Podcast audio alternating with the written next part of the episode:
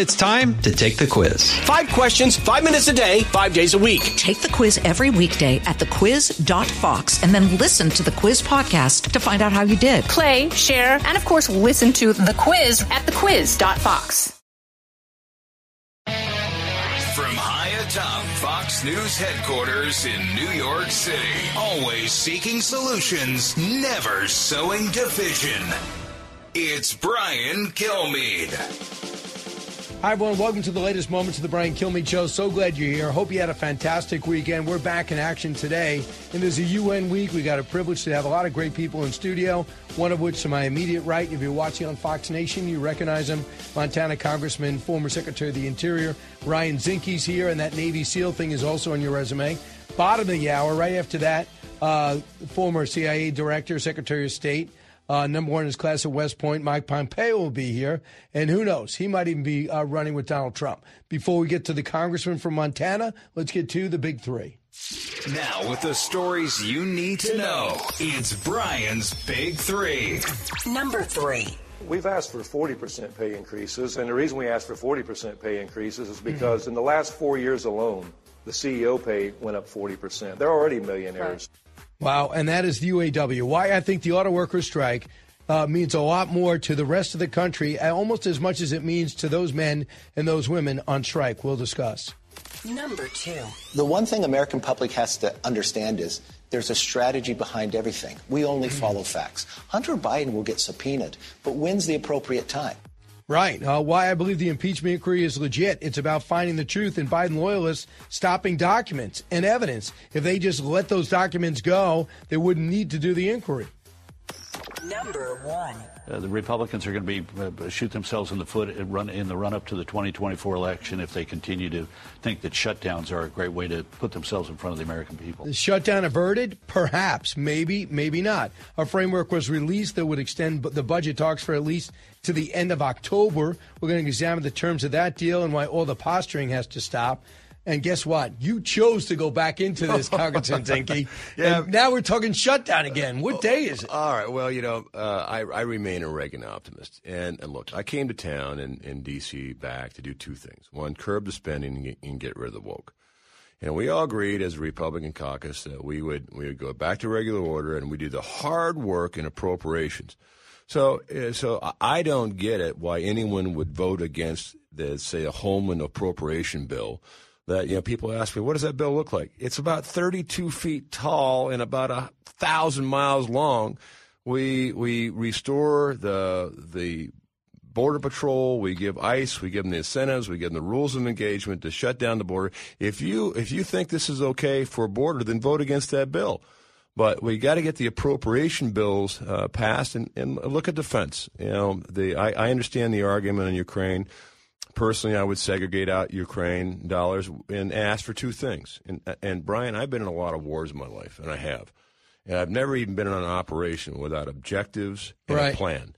So give me a plan where objectives are in Ukraine. Uh, show me show me a plan how to get there, and then and then we'll match the resources. But a blank check is never a good idea. Just, uh, I, I do want to get into Ukraine separately, but I want to ask you this. Uh, this is what I woke up to today. Uh, the a, the House GOP strikes an internal deal to avert the government shutdown until October 31st. I talked to you and Mike Waltz this morning. Say you just got it. it's over 100 pages. Uh, already, Scott Perry says this is good. Already, we hear Matt Rosendale from your state. This is bad. You have very little margin for error. Steve Scalise is going through cancer surgery. A couple of people paternity. So you can't have anybody not sign on to Well, look, it, and uh, why do you come to D.C. if your answer is no before you get here? So we agreed we'd go through the appropriation process, and I think, you know, we've got in, in, we- veterans all the way through, so we kept veterans whole. We raised defense three. Do I think we ought to reorganize? Absolutely. Uh, and and then Homeland. If defending our country is not important Right. to you, if securing the border is not important to you, and keeping our vets whole is not important, then vote no. But but yeah, look, I'm all for you. Got to pass the appropriation bills, and even a handful, send them over to the Senate. If they don't pick, if the Senate doesn't pick them up, hey, you know what? We'll shut down the, the government to the degree we can. But I can tell you, there's a lot of people that are going to get hurt. How about the E5 that doesn't have his paycheck? you know, that means he's got, probably going to miss his rent. He's probably going to miss a car payment. His, his, his family's going to suffer. Do you really want to shut down the government and, and restrict an E5 pay? Not me. I want to fix the government and, and let's get through the appropriation bill sent over the but Senate. Why, did, why wasn't it? Why why did the Senate do theirs and you guys not do yours? I think the Senate's, you know, quite frankly, is scared that the House may actually get something done, as we did with the debt ceiling. Was it was it as big as I wanted? No, but we got something done. And now the appropriations, again, the two objectives curb the spending, get rid of the woke. And it was like a Tea Party celebration in appropriations because we were throwing everything, everything woke overboard. Do you really think that the military should be paying for sex change operations and hormone therapy? I can tell you the answer is no. Right, uh, but that's what, something Joe Biden's proud of. Uh, here's Democratic Senator Mark Warner, cut three. So you believe we are headed for a government shutdown? I would like to say no, but we're eight or nine days away, and we've not even been able to see the House pass the most basic defense appropriations bills. Mm-hmm. I hope and pray that uh, Speaker McCarthy will say, hey, I'm going to throw over the far right, and I'm going to put together a bipartisan effort with the Democrats and mainstream Republicans to keep the government funding. I think that would get, again, 350, 400 votes. Your reaction? Well, number one, on, on the House appropriation bills, we didn't get a lot of help uh, on bipartisanship. Matter of fact, I, I, I, think we got zero, maybe one or two votes, but by and large, the appropriation bills are Republican product, and we got to get them out of Republican House. You know, step one, and then they go to the Senate, and you, and you battle things out back and forth. But you know, among the Republican caucus, those few that will vote for nothing, even though we all agreed we're going to go through the process, we'll see. You know, I'm an optimist. Uh, this, a lot of it's theater. I think this week is going to kind of determine the trailer, uh, so to speak, whether we're going to have a horror film or a drama or whatever. We'll, we'll, we'll get through it, and I, I think there's a lot of us that, hey, we were sent to D.C., curb the spending, get rid of the woke. That's what the appropriation bills do, and let's go forward. Here's what Hakeem Jeffries said about you guys. Cut 10. This is an illegitimate impeachment inquiry. It's a product of the House Republican Civil War. Why in the world, in the middle of all the issues that we are trying to tackle, all of the problems that we are trying to solve on behalf of the American people, would House Republicans inject this illegitimate impeachment inquiry? So he says it's a sideshow and you guys well, are in a civil war. There's one thing called big old truth. So this is what we know as we we've uncovered and look we're in a lot different position than what we were you know in the beginning of the year. So now now we have this shells number of LLCs we know the money came into them we know the oligarchs. We know China. We know all these people that suspicious put money activity in. reports Absolutely. 150 and then, by the and, treasury. and then what's important on an inquiry remember the house itself can only investigate things that are legislative and so you, you, you're, you're, the House cannot investigate wrongdoing unless there's a legislative. So up to now, you have the three generals, I call them. You have Smith, Comer, and Jordan. All have gone to, to where there's evidence and follow the money. So the next step is, as an inquiry, then we can get personal bank records and see if the money came from one of the oligarchs to the LLC and then was distributed to President Biden himself. It, you know, all roads lead to Rome. That's where the inquiry is there, and it's about truth and transparency. And I think we got our our best generals on it. And when they tell me it's time to impeach, I'll you know I'll listen to them. They told me it's time for for an impeachment inquiry. It gives them the authority to do it. I'm 100 percent behind them. All right. So Ukraine, 58 percent of the American public polled by CBS disapprove of the way Joe Biden is handling Ukraine. Hey, no surprise on that. Look, look, look at Afghanistan and everything else that this team's done. Um, they thought it was going to fall in three days. Now we're uh, we're over a year, and now we're going to head into another winter session. We end up giving them the Patriot. We said we wouldn't. We end up giving them HIMARS. We said we wouldn't. We're going to end up giving them 31 tanks. They haven't arrived yet. We, we said we're not going to give them F-16s. We're training them. Somebody else is giving them. What is the theory behind slow walking the weapon systems that we eventually give while people die in the interim? Well, Brian, this is the problem I have. You know, I've been to a lot of battles in my life, and I have. And I haven't been on one operation that didn't have objectives and a plan. And I've asked the highest levels, what are the objectives and what's the plan? Is the objective, for say, to weaken Russia? Well, I think I think Russia's weakened. Is the objective to take the Crimean Peninsula, uh, which to a Russian perspective would be analogous to taking back the the Mississippi River. That's Russia's only warm water port. So, what are our objectives? But they didn't deserve it. They just stole it back. They well, yeah, well, and you have the to Donbas region, but but I want to know. I think the American people want to know. Look, we're 140 or 30 billion dollars into it. We're sending cluster bombs and indiscriminate weapon systems o- over there. What's the end state? And I, I don't believe in a blank check. So I, I believe America and Congress needs the answers from this administration. Right. What are the objectives and what's the plan well, to get there? w- let's just look at the positives. Here's the positives. Number one, NATO came together and got two more very quality, top quality countries that are not going to be a burden on NATO. They're an asset, Norway and Sweden, not in Finland.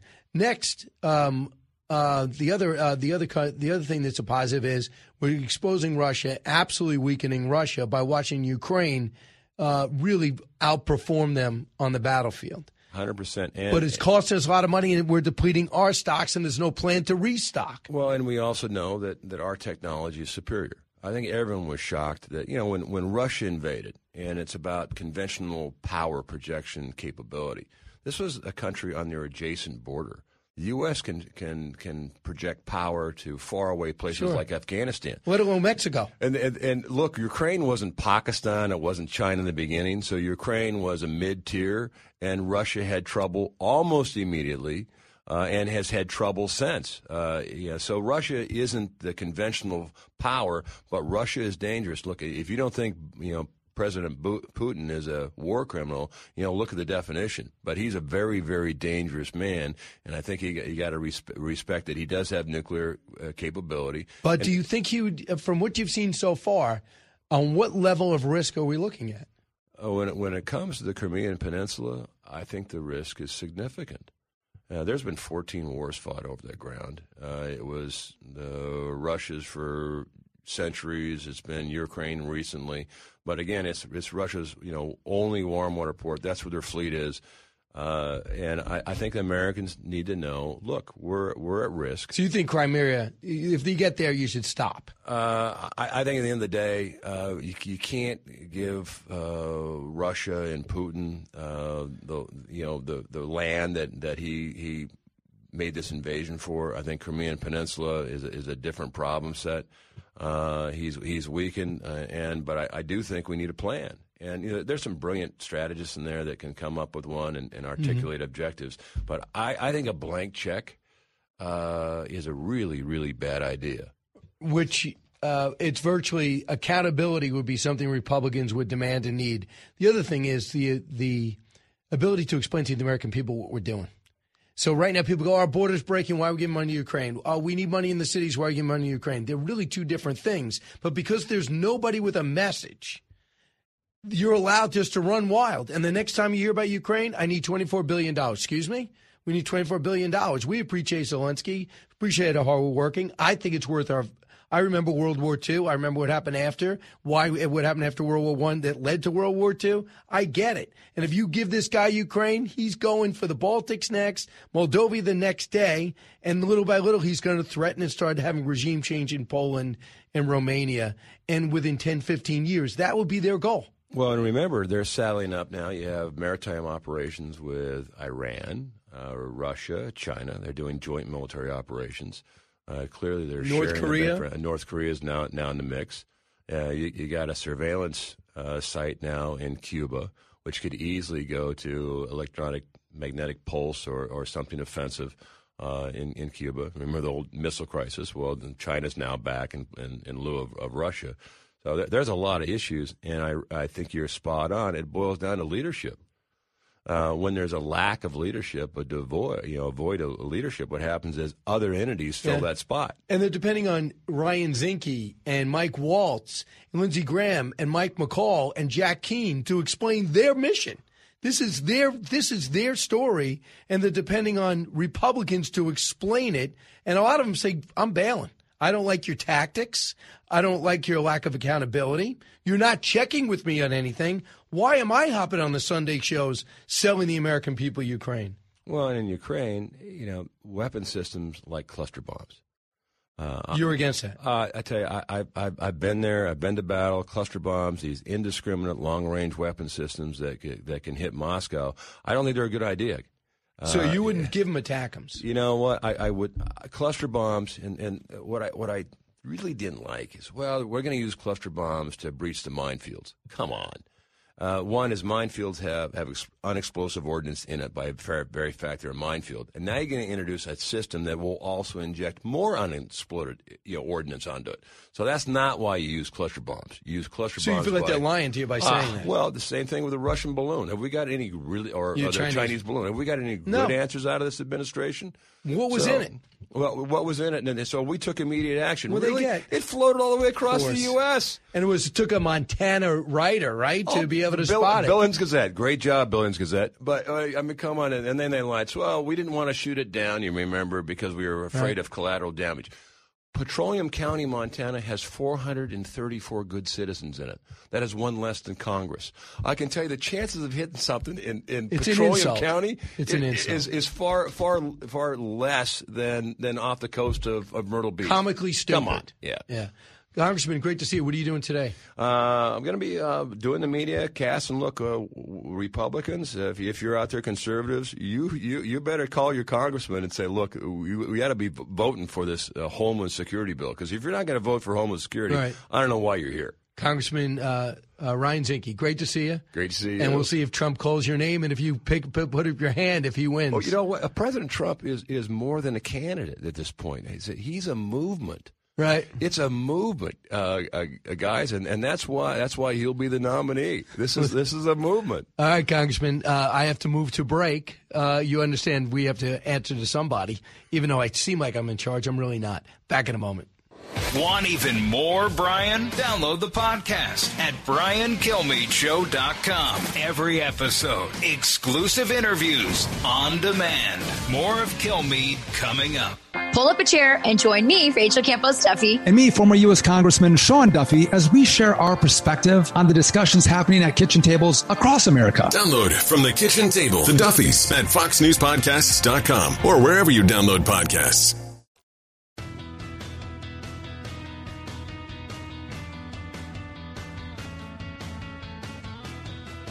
The talk show that's getting you talking. You're with Brian Kilmeade. Congressman Zinke, in a, uh, a little bit of your time, uh, um, Secretary uh, Mike Pompeo, great to see you. Iran just came, just arrived here. I guess the president, fresh off his $6 billion infusion of capital and just the prisoner exchange. I understand the Americans are safe and exchanged. Your reaction? Happy to have them home. Terrified of what that means for Americans traveling all across the world. We now have allowed the extortion racket in Iran to grow. We've put a price on American heads. It's a billion bucks a piece, call it, just for simple Kansas math. And we know this. This will incentivize the Iranians, the North Koreans. We've seen what Putin has done. They'll take more Americans. And so the way you get prisoners home is American power. You punish people who take Americans hostage. It's what we did. We got Pastor Brunson home. We didn't pay a nickel. I brought back three Americans who were imprisoned in North Korea. We didn't pay a nickel. Instead, now we pay ransom, billion bucks a person, and you you can bet that Iran will hold an American before too long. And we now know what the price is. This administration. You wonder why Saudi Arabia is starting to speak to Iran again? Because they don't, they we don't have their back. Ah, think about where that six billion dollars will go. Right, the administration tells us it's going to go for humanitarian aid. Yes, if you consider ballistic missiles aimed at Israel humanitarian aid, then yeah, I suppose it's true. I mean, it's farcical. No one believes, Brian, that the money they're getting is going to go for good for the Iranian people. Mike Pompeo's going to stick around. He's got also a great announcement about a new film he has out, a documentary from Israel, which looks sounds fantastic, and it's going to be in theaters too. Uh, he, he ran the CIA. He was a congressman from Kansas. He was Secretary of State, and who knows, maybe a vice presidential candidate when it's all said and done. We'll see. Don't move. Brian Kilmeade.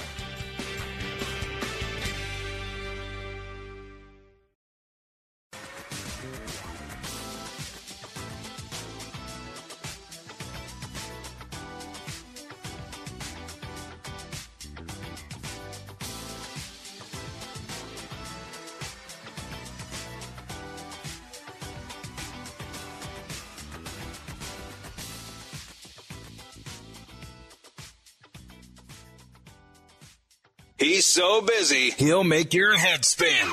It's Brian Kilmeade.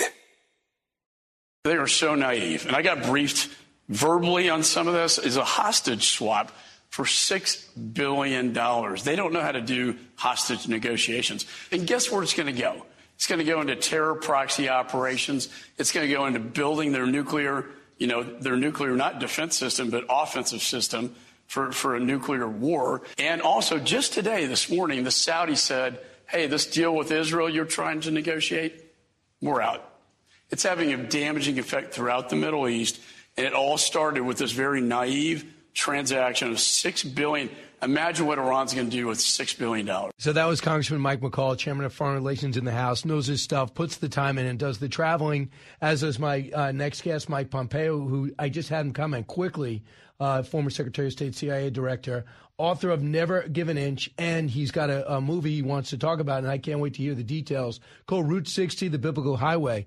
There was something he just said in that I didn't know the Saudis, who were trying to extend what would you might call the extension of the Abraham Accords, they were going to normalize relations with Israel.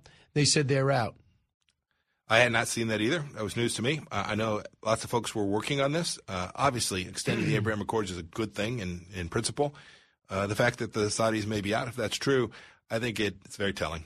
It's telling about uh, a group of our friends and allies who just simply don't trust us and they don't think our adversaries fear us. When you give the Iranians, who are firing missiles into Saudi Arabia almost every day out of Yemen through the Houthi proxies, right? Think about this. The Saudis are suffering missile attacks from the very country that the United States just gave $6 billion to. That is nuts. It's dangerous for the Saudis. It's really dangerous for our friends in Israel. It's bad for America, too. But you know what's so interesting is why would you be chairman of foreign relations and as a senator, vice president with a portfolio with a lot of international uh, assignments in it from Ukraine on down, not understand that when you call Saudi Arabia a prior nation, you're building up Iran. And did you go to school for the last two years? Saudi Arabia giving permission, in my view, of these Sunni nations to do those normalization deals with Iran. If they didn't want to do that, uh, Bahrain and others would not have done it. So you were working towards Saudi Arabia yeah. when you call them a pariah nation and then say, why is gas prices, why is production going down? How could they not see these pieces? Because the progressive left demanded that we take retribution for what happened in Saudi Arabia. They're just so fixated on that that they can't help Khashoggi. themselves. The Khashoggi incident. They're so fixated and it's terrible. And you yeah, were... no, uh, it's it, murder's bad. The Saudis were connected to it. That's bad. But it's tough world out there. And for America, you and President Trump and I had this part right. We've got to do the things that m- keep Americans safe. We don't want our boys and girls to have to go fight and die in the Middle East. And the way to do that is build out peace with the Emiratis, with the Bahrainis, with the Sudanese, with the Moroccans. We did that, and we are on our way to doing it with the Kingdom of Saudi Arabia. It is there's no doubt that Mohammed bin Salman allowed the other countries to do this, right? He was on board with what we were doing. And now they've just thrown this all away by not enforcing sanctions against Iran and giving them $6 billion. I have so many different things to talk to you about, but just to finish this off, if they go, how how could Congress be circumvented by a deal that they do separately? Like, for example, they're looking to do some type of nuclear deal, and they know they can't go through the Senate and the House. Even their own Senate, Schumer doesn't want, didn't want the last deal. Right. Many people forget? The, Menendez voted against voted it. against the last so, one. so people forget about that. He doesn't want to talk about that. So, what kind of deal? What kind of what would this deal be like? It'll kind of be like the JCPOA. It's the it's the Seinfeld of deals. There's no document. There's no signatures. There's just a bunch of winks and nods and handshakes and back rooms. Why would Iran do that? Because they were upset that the new administration came in and ignored it, which was you guys. Because they're getting everything they want. Because they're getting to continue to enrich uranium. Because they're getting to build out their proxies, the Hezbollah guys, the Iraqi militias. They're getting $6 billion. They're literally getting all the sanctions that were put in place on the JCPOA expire over the course of the next 24 months. Many of them have already expired. The Iranians, why, why would they don't need a deal? They don't need Senate approval.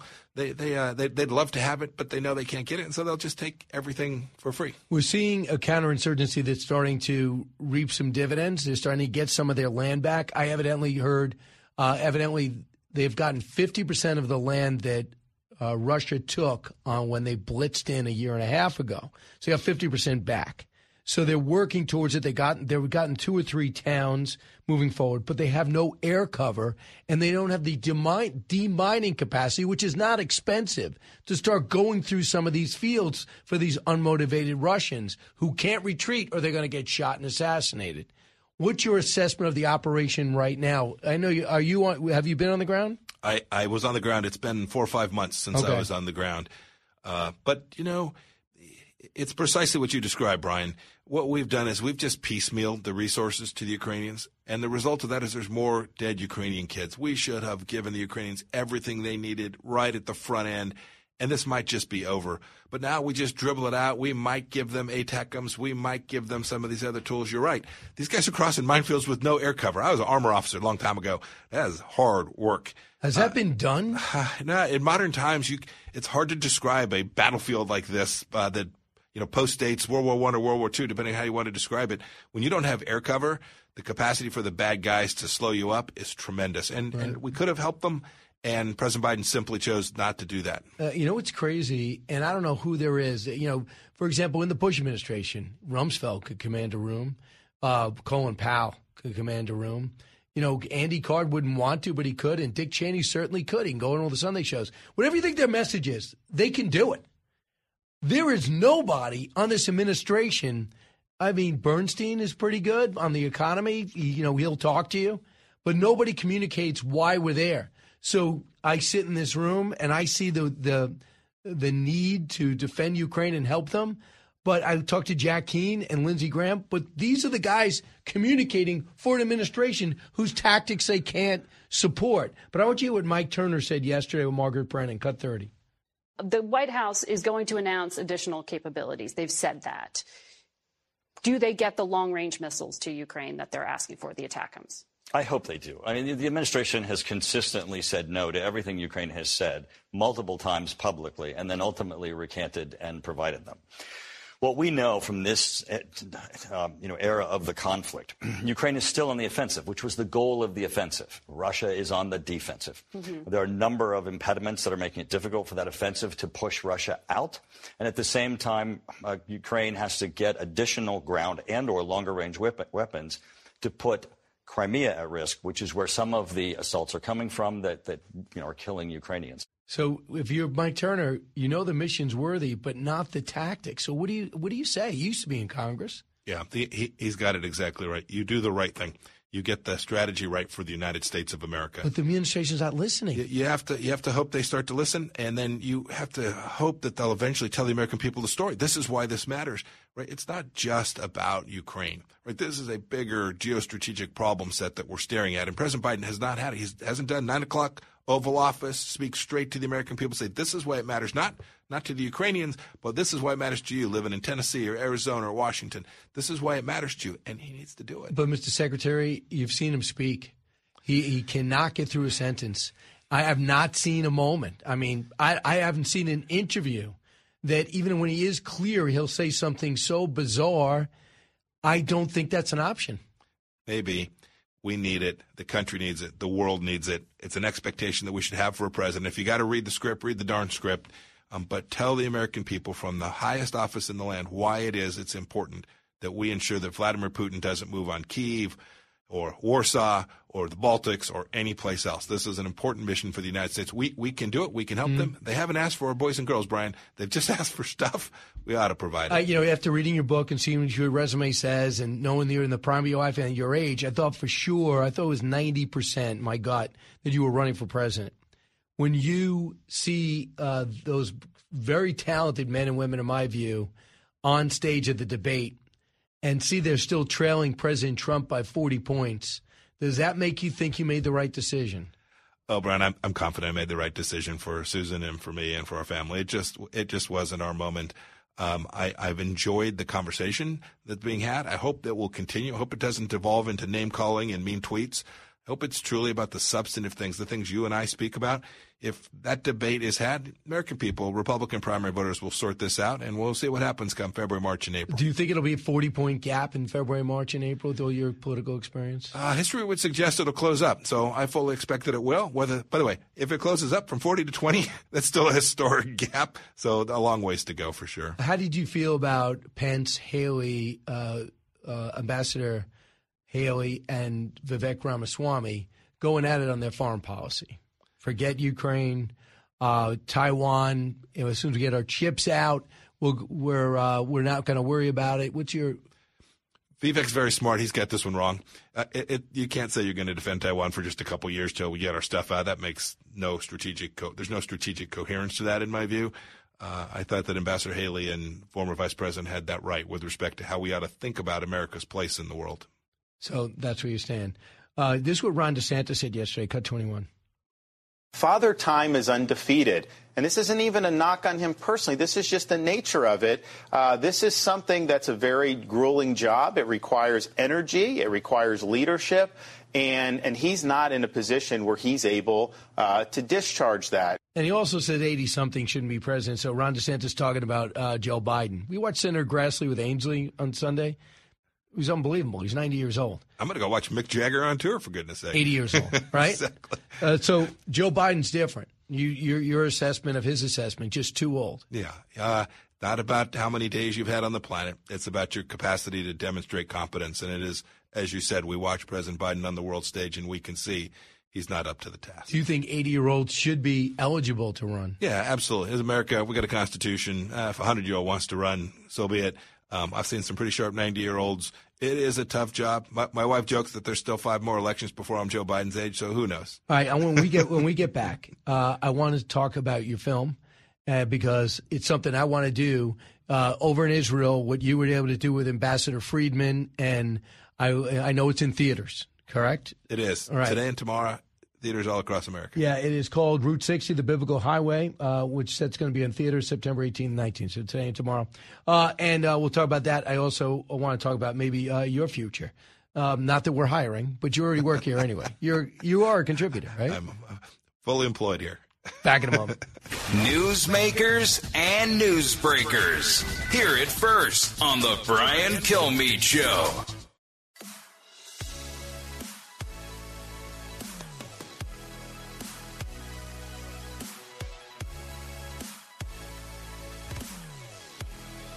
Information you want, truth you demand. This is the Brian Kilmeade Show. Known as Route 60, this modern day Israeli thoroughfare is a biblical highway that once felt the footsteps of Abraham, Isaac, Jacob, King David, and Jesus. This is where Isaac and Ishmael ultimately reconcile. Join David Friedman and Mike Pompeo as they guide you on this inspiring path as ancient as the land and as modern as the hope of Israel's future. This is a place where you really can think about the continuum of life. Come along for a close up look at Israel, the land of the Bible, as you've never seen it. Join us for a pilgrimage of the sacred, a journey of hope along Route 60, the biblical highway. Uh, and that is just a cut uh, from a brand new movie that's out. I love the I love the um, archaeology behind the Bible. Like you could point to me and say, "This is where Jesus was buried, and this is where he was buried, and this is where he was born," rather than this mythical thing that you think doesn't exist. You'll know it was right here. Uh, Mike Pompeo here, and he's uh, I guess co-host of this Route 60, the Biblical Highway, set to open in theaters September 18th and 19th today and tomorrow. So, what brought you to this? Ambassador Friedman. Uh, it was his concept. Um, a big MVP of the last year. yes, a, a great partner between he and I at the State Department. We uh, we helped the president deliver the embassy to Tel Aviv. Excuse me, to Jerusalem. We helped get the Golan Heights right. We got the Abraham Accords. He's a great partner, and he he wanted to go to Judea and Samaria with me. Um, because I had made this statement about the fact that that's just Israel, right? I summarize a complex legal problem. And so we walked this highway. Uh, I was a fifth grade Sunday school teacher a while back, and we were walking in the very places that I'd taught stories about David, stories about uh, Ishmael. We stood between the tombs of Abraham and Sarah in Hebron, places that people can't get because of security.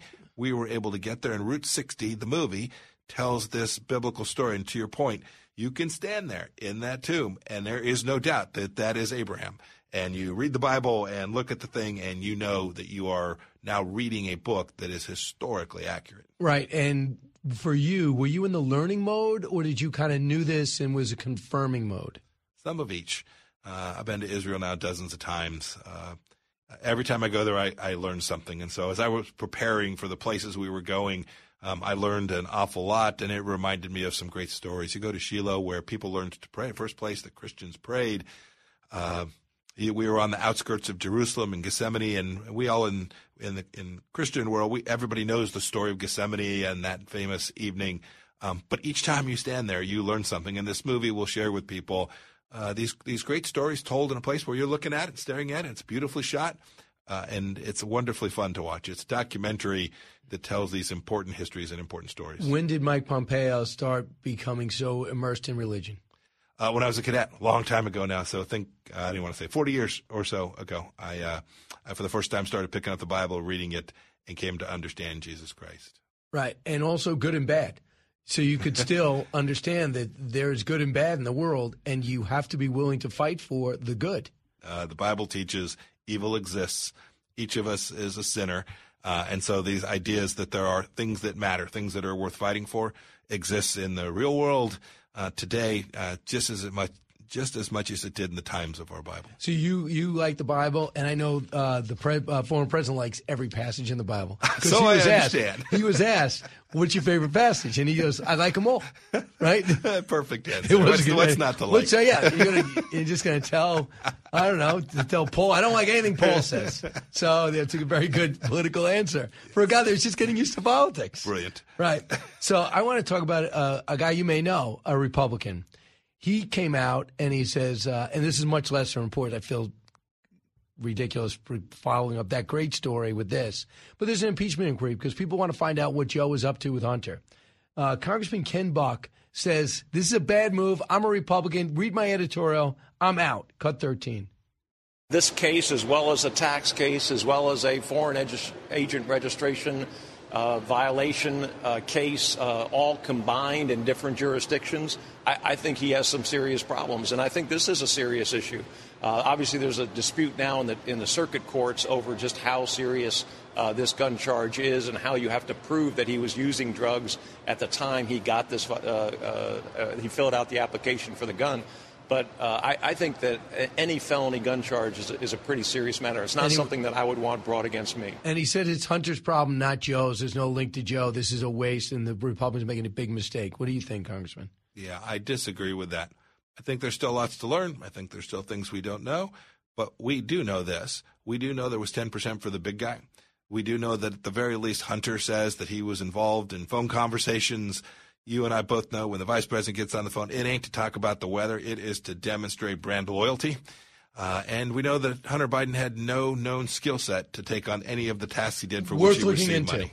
Was it Worth looking into? worth looking into? And let's let's get to the bottom of it. Let's find out where President Biden was sitting when those phone calls were made. There's, it's geolocatable, I promise you. Yeah, he said he was right next. My dad's right next to me. Route 60, the name of the movie, The Biblical Highway.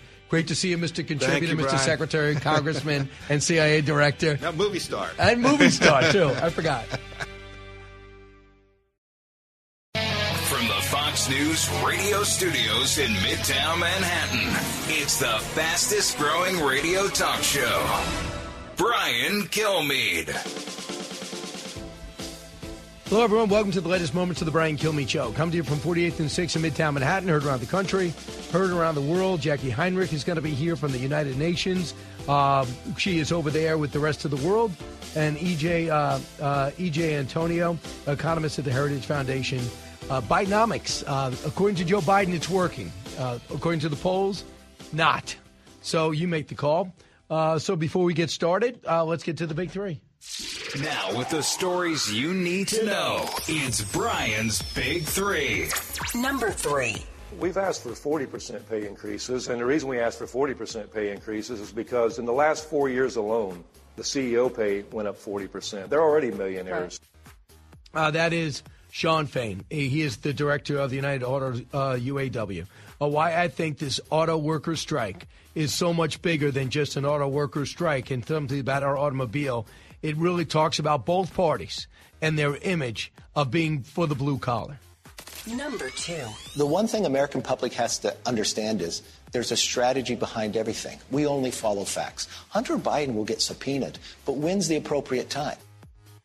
Yes, House Speaker Kevin McCarthy. Why I believe this impeachment inquiry is legit. It's about finding the truth and Biden loyalists stopping documents and evidence from coming out. Number one. Uh, the Republicans are going to be uh, shoot themselves in the foot and run in the run up to the 2024 election if they continue to think that shutdowns are a great way to put themselves in front of the American people. Yep, uh, Karl Rove says it right. Shutdown averted, perhaps, maybe, maybe not. A framework was released, and they would extend the budget talks for about a month. We're going to examine the terms of the deal and why all the posturing has to stop. Meanwhile, Jacqui Heinrich's got her hands full. She's a Fox News White House correspondent who finds herself in New York City trying to, her best to stay out of trouble. Jacqui, have you been able to stay out of trouble?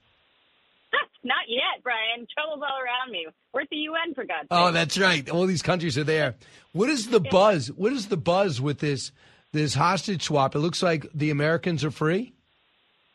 Yeah, so we got the announcement a short while ago that the uh, the plane carrying the five American detainees and two of their family members, along with the ambassador, has departed Tehran uh, en route to Doha. That's where the swap will take place. We've not officially heard from the administration that this has all been done yet. I, I think that they're waiting until these people are in U.S. custody to make that announcement. But the Iranians have already announced that two of the five prisoners that the U.S. is releasing have already um, been released, that they're already back in Doha, um, and two of the others are intend to remain in the U.S. And the six billion dollars has already cleared the uh, the bank in Korea and and gone to Qatar via Switzerland. So that piece of the deal, we're told, is done. We're waiting on the administration to uh, make the formal announcement. Right. So Michael McCaul was asked to comment on this, chairman of Foreign Relations, and he obviously does not think this is a good deal. And he also told me something is in this soundbite about Saudi Arabia, which I did not know, and how they are viewing this. Cut 31. They are so naive. And I got briefed verbally on some of this is a hostage swap for $6 billion. They don't know how to do hostage negotiations. And guess where it's going to go? It's going to go into terror proxy operations. It's going to go into building their nuclear, you know, their nuclear, not defense system, but offensive system for, for a nuclear war. And also, just today, this morning, the Saudis said, hey, this deal with Israel you're trying to negotiate, we're out. It's having a damaging effect throughout the Middle East. And it all started with this very naive transaction of 6 billion. Imagine what Iran's going to do with six billion dollars. I did not know that, Jacqui, about the uh, the possibly adding Saudi Arabia to Abraham Accords. I knew the talks were happening. I didn't know they ceased because of this. Well, according to reports, and we got to caveat this with we are waiting to hear from the administration. I've got an interview with John Kirby coming up just about a half hour from now. I'm going to try to drill down on this issue. Um, but according to reports, the U.S. and Israel are both denying that this is true. But these reports are coming out of Saudi Arabia. They're saying that uh, normalization talks have broken down, and you know Netanyahu really wants this happen. Um, so unclear what exactly has transpired, if it has anything to do with the Iran uh, prisoner swap and the six billion dollars. But there are a lot of factors at play here. You know, Saudi Arabia wants enrichment. They want uh, to be able to enrich uranium so that they can build a, and ostensibly a nuclear power plant, but that could easily be converted into a, a nuclear program. Um, that's what they want in the event that Iran is able to get a nuclear weapon. Uh, remember also that Israel has vowed not ever to allow Iran to get a nuclear weapon. There has been chatter that uh, Israel would consider preemptive strikes on Iran if yep. they saw them nearing that, that moment in time. Um, but this all happens against the backdrop of the UN nuclear watchdog, the IAEA, warning that these violations from Iran are becoming routine, that the international community is, you know, becoming numb to it. They're disinterested in holding Iran to account, and that this really needs to be taken seriously because the inspectors, Iran has already stripped out, as, as McCaul mentioned, a third of them. So it's becoming even more difficult to hold them to account with all this happening. And now they're going to get $6 billion on top of it. So, what's the president going to be speaking on tomorrow, and what's he doing today? Well, today he's got a couple of fundraisers. Um, we don't have a whole lot of information as to who exactly he's meeting with. One of them's going to be on Broadway. There's an, an Eventbrite ticket circulating Broadway for Biden. Um, this is sort of run of the mill fundraiser stuff for him. Tomorrow, we expect probably a lot of the same themes that we heard um, at the G20 and at other big events that the U.S. is a major partner in. Climate's going to be a big issue. The underlying subtext to the climate thing is that the U.S. is trying to get um, developing nations to partner with the U.S. over partnership with China to deepen our footprint in South Asia, basically as a counter to China. So there is a national security element to this climate discussion. Um, but we're also going to likely hear, you know, autocracy versus democracy, another push for um, for Ukraine, and hopefully some of what we did not hear coming out of the G20 joint declaration, which was totally neutered on the issue of holding Russia accountable for their war against Ukraine. Which is crazy. So, in terms of the president running last week between the indictment, the impeachment, and the president's performance coming off Vietnam, Hanoi, um, I'm wondering if he's going to have much worse weeks. But behind closed doors, I think it's not a matter of having a bad week or trying to get momentum or trying to get on the different side of an issue. It's about the president's performance. On this week with George Stephanopoulos, that didn't have George Stephanopoulos, Jonathan Martin of Politico said this, cut 26. It is remarkable to see what Democrats will say in private versus in public about Joe Biden, about Kamala Harris. You played the Pelosi clip earlier, which is a taste of what Democrats say in private about Kamala Harris. But there, there is a remarkable cynicism when it comes to Biden's reelection and Democrats in Washington state capitol. Do you echo that, or do you not find that? No, I, I think that we're only beginning to scratch the surface of really the nerves fraying within the Democratic Party. It was pretty unusual to hear Nancy Pelosi and Jamie Raskin, by the way, being asked to essentially, you know, back this 2024 Biden Harris ticket and affirm that this is the best shot that Democrats have. Neither of them did that. And then afterward, you saw Jamie Raskin. He tweeted something. I'm, I'm enthusiastically excited about this ticket. It certainly looks like he probably got a phone call from someone at the White House or someone at the DNC taking issue with his comment there because both Pelosi and Raskin, when asked to you know, defend Harris as the ideal running mate, said, well, you know, the president thinks so, and that's what matters. She's vice president of the United States. That's a whole lot different than this is the person that we think can win in 2024. Jackie, have I exhausted you with topics, or are you open to one more? I'm open. All right, good. So Shawn Fain, as we know, the ongoing talks that took place again Saturday with all the three, big three automakers and the UAW. Uh, we know the president says, I'm going to send somebody over there to help out. They don't want to see somebody from the White House in these negotiations. Shawn Fain said this about to Margaret Brennan on Face the Nation, Cut 20. President Biden says he's the most pro union president in American history, but you haven't endorsed him. What is it going to take for you to do that? Uh, our endorsements are going to be earned. We've been very clear about that, no matter what politician How it does he earn it? Um, we expect action. We- We expect action, not words. Do you think that hit, that uh, was a shot to the solar plexus to the administration? I don't know if it was a surprise to them, um, but I think it's not what they want to hear on television. I mean, it's it's pretty clear that Shawn Fain wants the White House to pressure the big three automakers to, you know, concede on the union's demands, which are not small. I mean, they want 32 hours or 40 hours of pay for a 32-hour work week. They want, uh, I think it's 43 percent. Uh, I'm estimating. I think it was 43 percent pay raises. These are big, big demands. Um, and so far, you know, they haven't gotten it. And this puts Biden between two of his biggest um, priorities. You've got, you know, his climate agenda and the push toward electric vehicles sort of coming to loggerheads with his alliance with unions. The UAW backed Democrats in, in 2020. They, they endorsed Joe Biden. They're obviously withholding that, trying to extract something from this administration that they want, want their union members to get. Um, but at the same time, Biden has been involved. You know, he met with Shawn Fain a couple of months ago. He's had a few phone calls with him. He did call the big three automakers when he was abroad in India, India and Vietnam. Um, but then when all of this comes to a head, the strike is announced. We hear from the administration they're sending Julie Su, Labor Secretary, Acting Labor Secretary, and Gene Sperling out to Detroit to, you know, bring this to an end. Only later to find out that they're actually doing this remotely, that they were planning on going later this week. So we're not seeing the administration sweat quite yet, uh, but we can expect that to happen when if this drags out, it's certainly going to have an income or a, an impact, driving up costs that are already high. That always stresses out the administration. So we'll see if they pivot. This morning, we found out Hunter Biden's attorneys filed a lawsuit against the IRS whistleblowers for embarrassing him. Uh, do you think that I, to me, I think the White House would be really upset by this. More scrutiny on an embarrassing episode that they're trying desperately to distance themselves from. Do you agree? I do. I also think what's even more shocking was um, the the documents that came out a couple of weeks ago. Conversations between Chris Clark and the DOJ revealing that Chris Clark, in pushing the Department of Justice not to bring charges, threatened to put Joe Biden on the stand for the defense. I mean, that is a really bold move from the president's son, representatives of the president's son, saying, "Hey, if you bring charges against me, we're going to call the president of the United States to the witness stand and pit him against his own Department of Justice."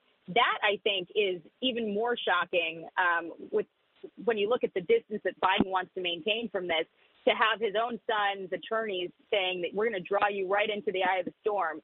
I think that that didn't get Hmm. as much play as it should have, and we'd love to see those documents. Unfortunately, Politico is the only one that's had them yet, but uh, still trying to get our hands on them because that is really something. That is a great point. I I, I did not give that proper uh, spotlight, but I would add this: How amazing is it that Hunter Biden, who was caught naked smoking crack with hookers, had all these uh, for leaving his laptop in that that, that repair shop?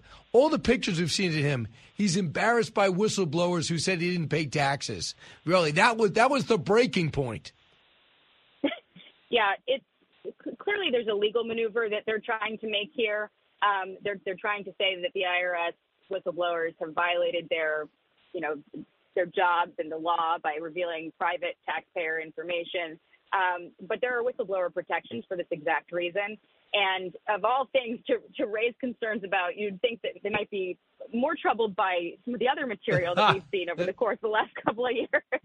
All right. So listen, I know it's not easy to move around the UN, uh, but Jacqui, I hope you're able to somehow get through and, and get some news, and maybe the president will sit with a one on one interview after his speech. You know, we will hold out for that. We ask every single day. All right, Jacqui, thanks so much. Great job. Thanks, Brian. All right, listen, your turn next. You have a lot to say. You had to go to the barbecue this weekend. You went to the tailgate. You had friends over. Your uncle's birthday took place, and you talk politics. Now it's time for you to vent on this show. 1 408 7669. Or you could uh, email me. Just go to briankilmeade.com and, uh, and you can uh, email me there where it says comments. Also, have an announcement when we come back. Don't move. Expanding your knowledge base. It's the Brian Kilmeade Show.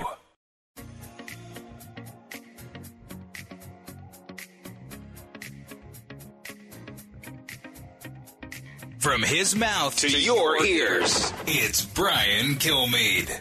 First off, labor costs are about 5% of the cost of the vehicle.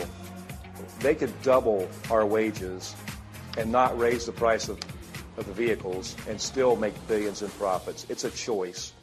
And the fact that they want to compare it to how, how pitiful Tesla pays their workers and other companies pay their workers, that's what this whole argument's about.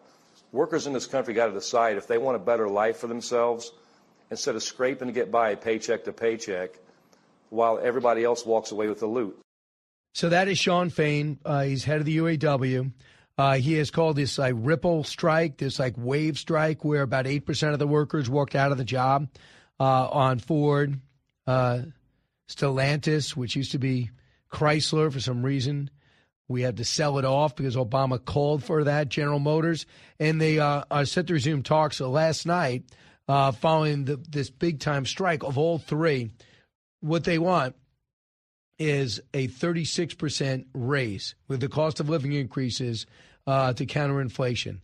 The unwinding of concessions made during the Great Recession. Remember, the benefits, the pensions, a lot of these things disappeared to keep the uh, car industry afloat and worker protection on the company's transition to less labor intensive vehicle, electric vehicles. This is the key. The reason why they have not endorsed Joe Biden, because his economy has rocketed up inflation. His economy has a stagnant dollar, and his economy is subsidizing green energy, and his economy is pushing electric cars with subsidies. Expensive cars, which you're given a subsidy if you buy one, and then you have no place to charge it. And to build an electric car, they say is 40% less labor. So this is a lot of the Obama the uh, Obama Biden policies, no doubt. So you're Donald Trump, and you're looking at this, and you're like, I feel more symbi- symbiosis to the worker, and I blue collar people support me, and Republicans traditionally have been against the union, and that might be fine. But with Donald Trump, you're looking at a guy that had to deal with unions in order to put one cornerstone of the ground to build a building or a hotel or a golf course. So if he hated unions, he had to get out of the construction business, especially in New York. So he's telling Republicans, back off and let this thing play out. And he's debating flying in and talking with some of the workers on the picket line. And I guess you know in Michigan, which is very which he lost last time and won by about point percentage points in 2016, he could get some backlash from union workers. But you heard me say I played the cut from Shawn Fain saying I'm not going to endorse Biden. Here's what he's saying he does want.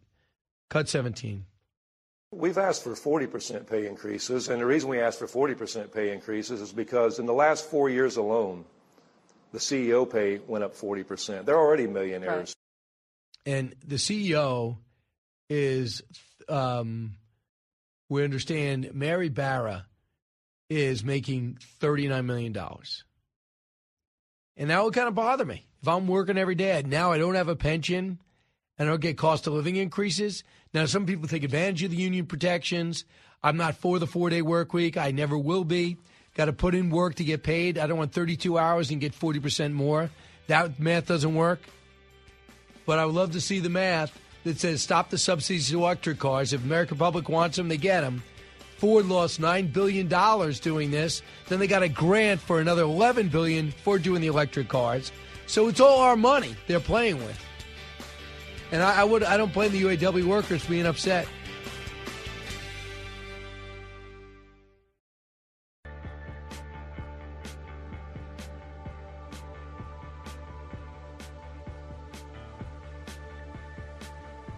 A talk show that's real. This is the Brian Kilmeade Show. In terms of the trend in inflation, I think we probably have a disagreement there as well.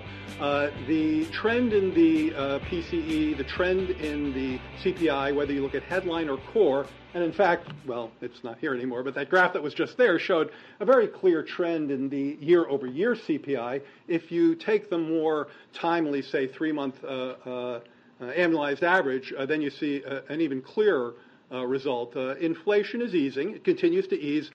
Really? Uh, that is Jared Bernstein. And to his credit, he is one of the better communicators with this administration, but he's not telling a good story.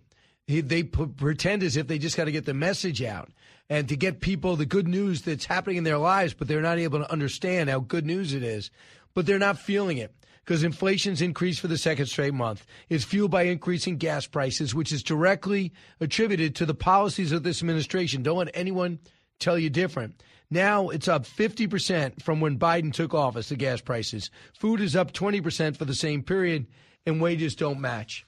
These are some of the facts that Jared Bernstein tries to gla- glaze over, and Joe Biden oddly wants to run on. EJ Antoni is an economist with the Heritage Foundation and joins me now. EJ, it's a tough sell for Jared Bernstein. Do you think he realizes that? You know, that's a good question, Brian. I, I think he does, and I think that's why he's trying to spin the facts so hard because he is essentially trying to tell the American people don't believe your lying eyes, don't believe your empty wallets. Things are fine, and you're better off than you were uh, two and a half years ago. But I think the American people know the truth, which is that's just not not the case. What, what is the state of this economy right now? Uh, the president often cites that is the strongest economy in the world. Well, you know, growth is slowing, inflation is accelerating. I'm not really sure how you say this is the strongest economy in the world when we have a manufacturing sector that is contracting uh, the manufacturing sectors in countries like India and Russia, for example, are growing at, at very fast rates too. So we are heading towards recession while inflation accelerates. I just don't know how you describe this economy as strong. It's anemic. It's anemic, but you have a situation where our debt is also growing too, and a government shutdown could be looming, and a UAW strike. It's my contention, but you're the expert, that this is so much bigger than people involved in the auto industry. I think that it really sends a message to the rest of the country about blue collar workers and and wages. They say that as this fight goes on, it could be good for private companies like Tesla. What is at stake with this UAW negotiation? Oh, a, a lot, Brian. That's a great question. But you know, something that I think a lot of people need to realize is that when we hear unions right now asking for things like a 20% uh, hike in pay, we have to remember that in just the last two and a half years, prices have gone up about 17%.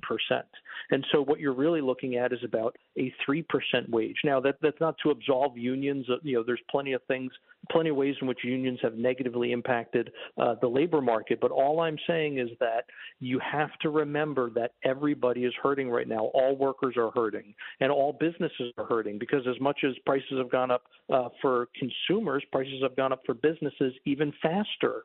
And so, what's at stake here is essentially the future of the labor market. And it's not just a matter of whether or not these laborers are going to be able to get the higher wages that they want but it's a matter of are we going to get government spending down to the level where inflation will also come down? Right. And what's that going to take? Do you expect rates to rise again?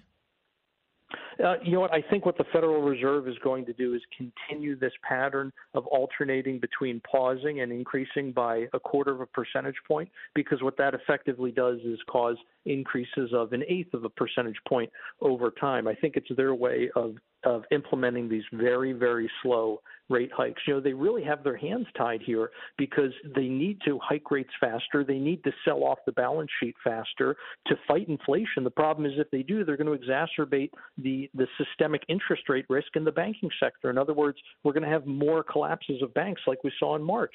So really, they're damned if they do, damned if they don't. Well, which is, uh, yeah, we have not talked much about those mid-level banks, and now with the restrictions on them, they're not lending any money, are they? No, they can't. And you know what? Again, the banks themselves are between a rock and a hard place because they need to lend more money so that they can get higher rate loans on their balance sheets because that will increase their income relative to to their uh, liabilities. But the problem is, as they do that, they're now becoming over leveraged. So in other words, they just don't have enough cash on hand to make those loans. So just like the Fed, they themselves are in a terrible position as well.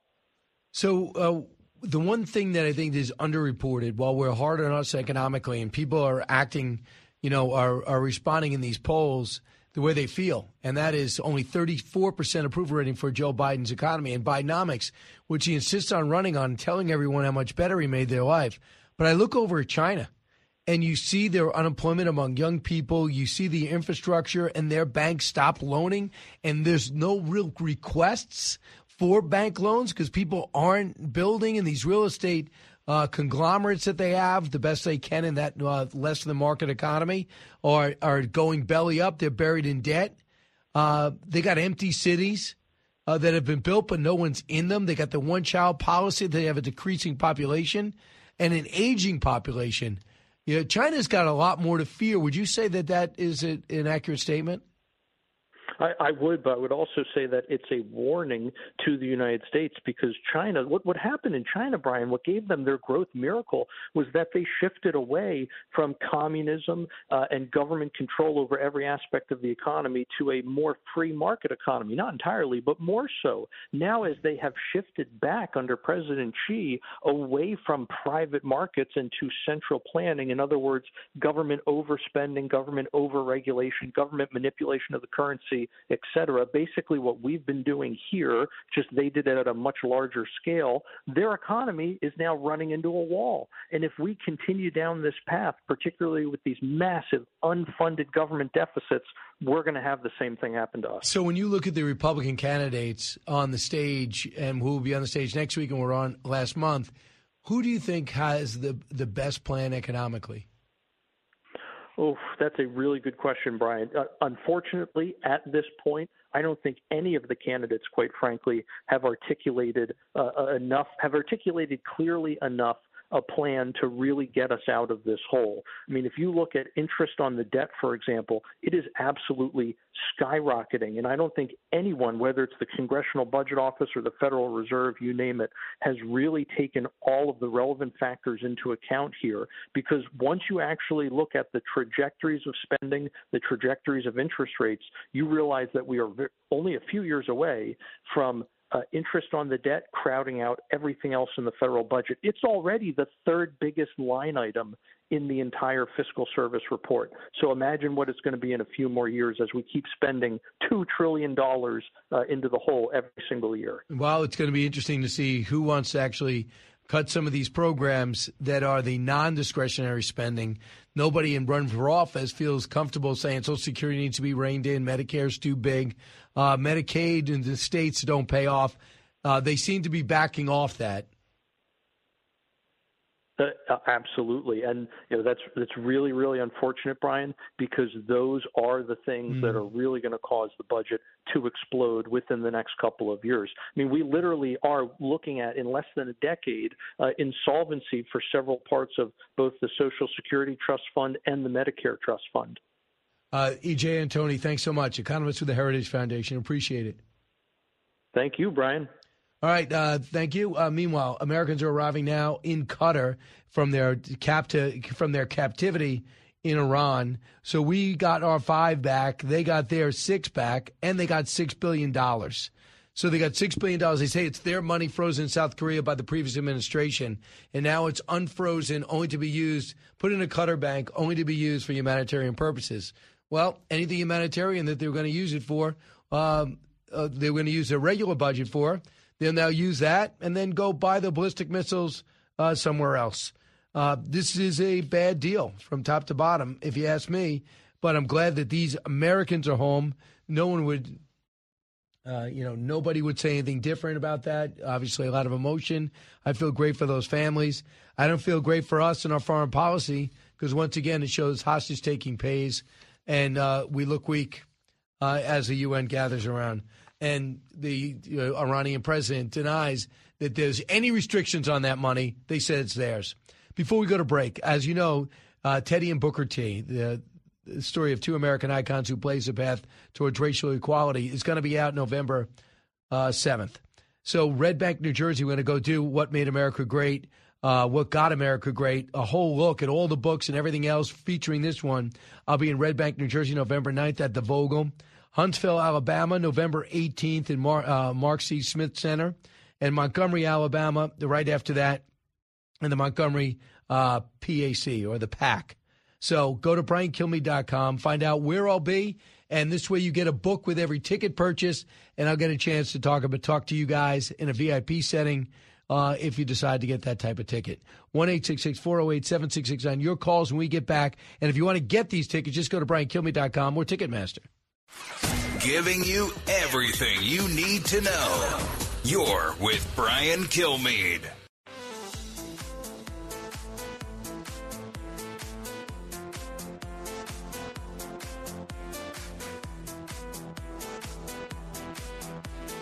A radio show like no other. It's Brian Kilmeade. Hi, everyone. Welcome back. Uh, so glad you're here. Uh, One eight six six four zero eight seven six six nine number to call. And I do. I'm getting a lot of people writing me, which means a lot of you are at work. Uh, so I'm getting a lot of your emails here, and I'll get to them uh, shortly. In fact, just a lot of suggestions. A lot of people being proactive. Uh, Here's one. Uh, here's one example for the right. Says Brian, the right media begins to revise the the phrase regarding the Biden polls. The phrases need to be included an example of Biden and the policies of the left. We know there's a great chance Joe won't be the nominee, so you don't want to have someone have different policies. Let them know that he's just implementing the West policies. I like that, and that's uh, Lynn's. Uh, that's Lynn's suggestion. Uh, here's uh, Milton Black. A very simple line calling for a week long, at least, general work strike for the border security until the border's closed. So he Milton is saying have all the border patrol walk out, and until they decide to implement the policies of uh, of shutdown, lockdown that maybe the previous administration had, then walk out. Man, that would be a very harrowing 48 hours. And I think on some level, the administration would love to have the border wide open. No, Hillary Clinton would. So that's what uh, a lot of you are saying, and a lot of you are writing. Let's find out if, and by the way, we're still watching this uh, this hostage swap. We're seeing these uh, um, men uh, come off the plane, getting hugs. The Qataris are there. Let's see if the Qataris are going to crack down on the money and tell Iran, no, unless I see this is for MREs or blankets, you can't have it. Let's see if that happens. Meanwhile, let's find if there's more to know. More to know. All right, uh, the Chiefs' Travis Kelce scored a touchdown after missing Week One with an injury. You know he's dating Taylor Swift, and he had a uh, the announcers picked up on that. He says we're just having fun. Travis Kelce's a good-looking guy, wouldn't you say that, Allison? Yeah, I would think so. And he seems like he's a fun guy too. Right. You you know his mom already. His mom's very famous. His brother's got a full time job with the Eagles. So here's what the here's what Ian Eagle said after Kelce caught the touchdown pass. Low snap. Mahomes moving pocket. Mahomes floats it up. Caught. Touchdown, Travis Kelce. Kelce finds a blank space for the score. No, I don't even know what that means. So apparently it means, you know, um, blank space is a huge hit by Taylor Swift. Oh. So, but how much preparation did Ian Eagle do, like to Ian have the lines there? Yeah, Oh, yeah. He had to. That guy is pretty funny from Syracuse. Uh, he is uh, one of their top announcers. That is pretty cool. Next, Seahawks uh, quarterback Geno Smith was not happy with the penalty call Sunday, but referee Alex Kemp still wanted Smith to mind his manners. Listen to this. Intentional grounding, offense number seven. It's a 10 yard penalty, and I'm talking to America here, excuse me. It's a 10 yard penalty and a loss of down, I mean, second down. That is the best line I've ever heard, Adam Fisher. We'll get to the penalty in a minute. He just told Geno Smith, I'm talking to America. How great is that? Uh, the Seahawks went on to win in overtime against the Detroit Lions. Pretty cool, right? That's fantastic. I really feel like that uh, ref might have like a toddler at home. I know. He's like uses that The line. best ever was when Marty Lyons uh, sacked, I forgot who the quarterback was. Joe Walton was the coach. And the referee uh, flipped the switch and started saying, yeah, uh, penalty number 93, 15 yards. He was giving him the business underneath. Yeah, uh, if we could ever find that, Eric, that would be awesome. hilarious. I know. Next, after report surfaced last week that Disney is exploring the possibility of selling ABC, Byron Allen and Allen Media said they had, were going to offer $10 billion for ABC and all its local stations. Uh, no word from Nexstar also said to be interested. Uh, the company came out and qualified it. Says we're open to considering a variety of strategic options for our linear business. Uh, at this time, the Disney company has made no decision with respect to divestiture of ABC. They're really in trouble. I mean, what do they want? Just amusement parks? They don't like their movies. They don't like their streaming. Nothing to do with the ABC. Are they going to spin off? What kind of company will it be? I mean, just very strategic for just like Disney-based products. But I mean, Iger is feeling the pressure. And if you remember, what was it months ago when he made comments essentially saying he might be open to selling the news operations? I said on CNBC, like it sent ABC into a tizzy. Apparently, Right. the employees were freaking out. Uh, I mean, it's pretty crazy because if you look at Disney right now, they have their parks. The Fox deal where they bought all the uh, the Fox properties and some affiliates. That was like the deal of the century. Because look, look at FX is not doing great. The Fox family, I've got re, was renamed something, uh, and it's doing terrible. And now they're breaking up the cable bundles and saying, no, no, all I want is Fox and ESPN. I'm fine. And no one's choosing to get these other channels that Disney used to have leverage over. That's true. But wasn't there even something last week about ESPN and one of the cable providers? Like they went, they were They um, almost didn't air Monday Night yeah, Football. they- like what, like twenty minutes before the game they Yeah, came on. it worries me about our industry, though. I, I Well, don't like all this unsettledness. Next, Seattle uh, Senate uh, and no longer enforcing a dress code. Guess why? Because of John Fetterman. He dresses like a clown, and he wants to be able to dress like a clown and embarrass Pennsylvania and the country. So they'll know he'll be allowed to wear his hoodies and his gym shorts. Totally disrespectful. They're going to enforce it for visitors, but not for senators. Yeah, or any staff. All staff has to staff. wear the suits. It's really pathetic. Just why can't like proper dress just be there? I mean, you would just hope though if the Republicans take over the Senate, like could they reinforce the dress code? That Absolutely. would be something nice. Next, Chicago Mayor Brandon Johnson is considering big government, city-owned grocery stores after Walmart and Whole Foods Foods closed their stores in a working-class area and sometimes crime-ridden area of Chicago. He said Chicagoans deserve to live near a convenient, affordable, healthy grocery store. We know access to grocery stores is already a challenge. My administration is committed to advancing innovative whole of government approaches. Look, nobody wants to shop in a government supermarket. Provide security for people in those areas. In Walmart, the shoplifting, there wouldn't be a problem. Yeah, but Brian, if people had no problem stealing from the like corporate America, you think they're going to have a problem stealing from the government? Absolutely I mean, not. Stuff's going to be worse. Will they be allowed to keep armed guards in a government facility? Will they be able to keep cops there? Because then would you, they're not allowed to shoot them anyway.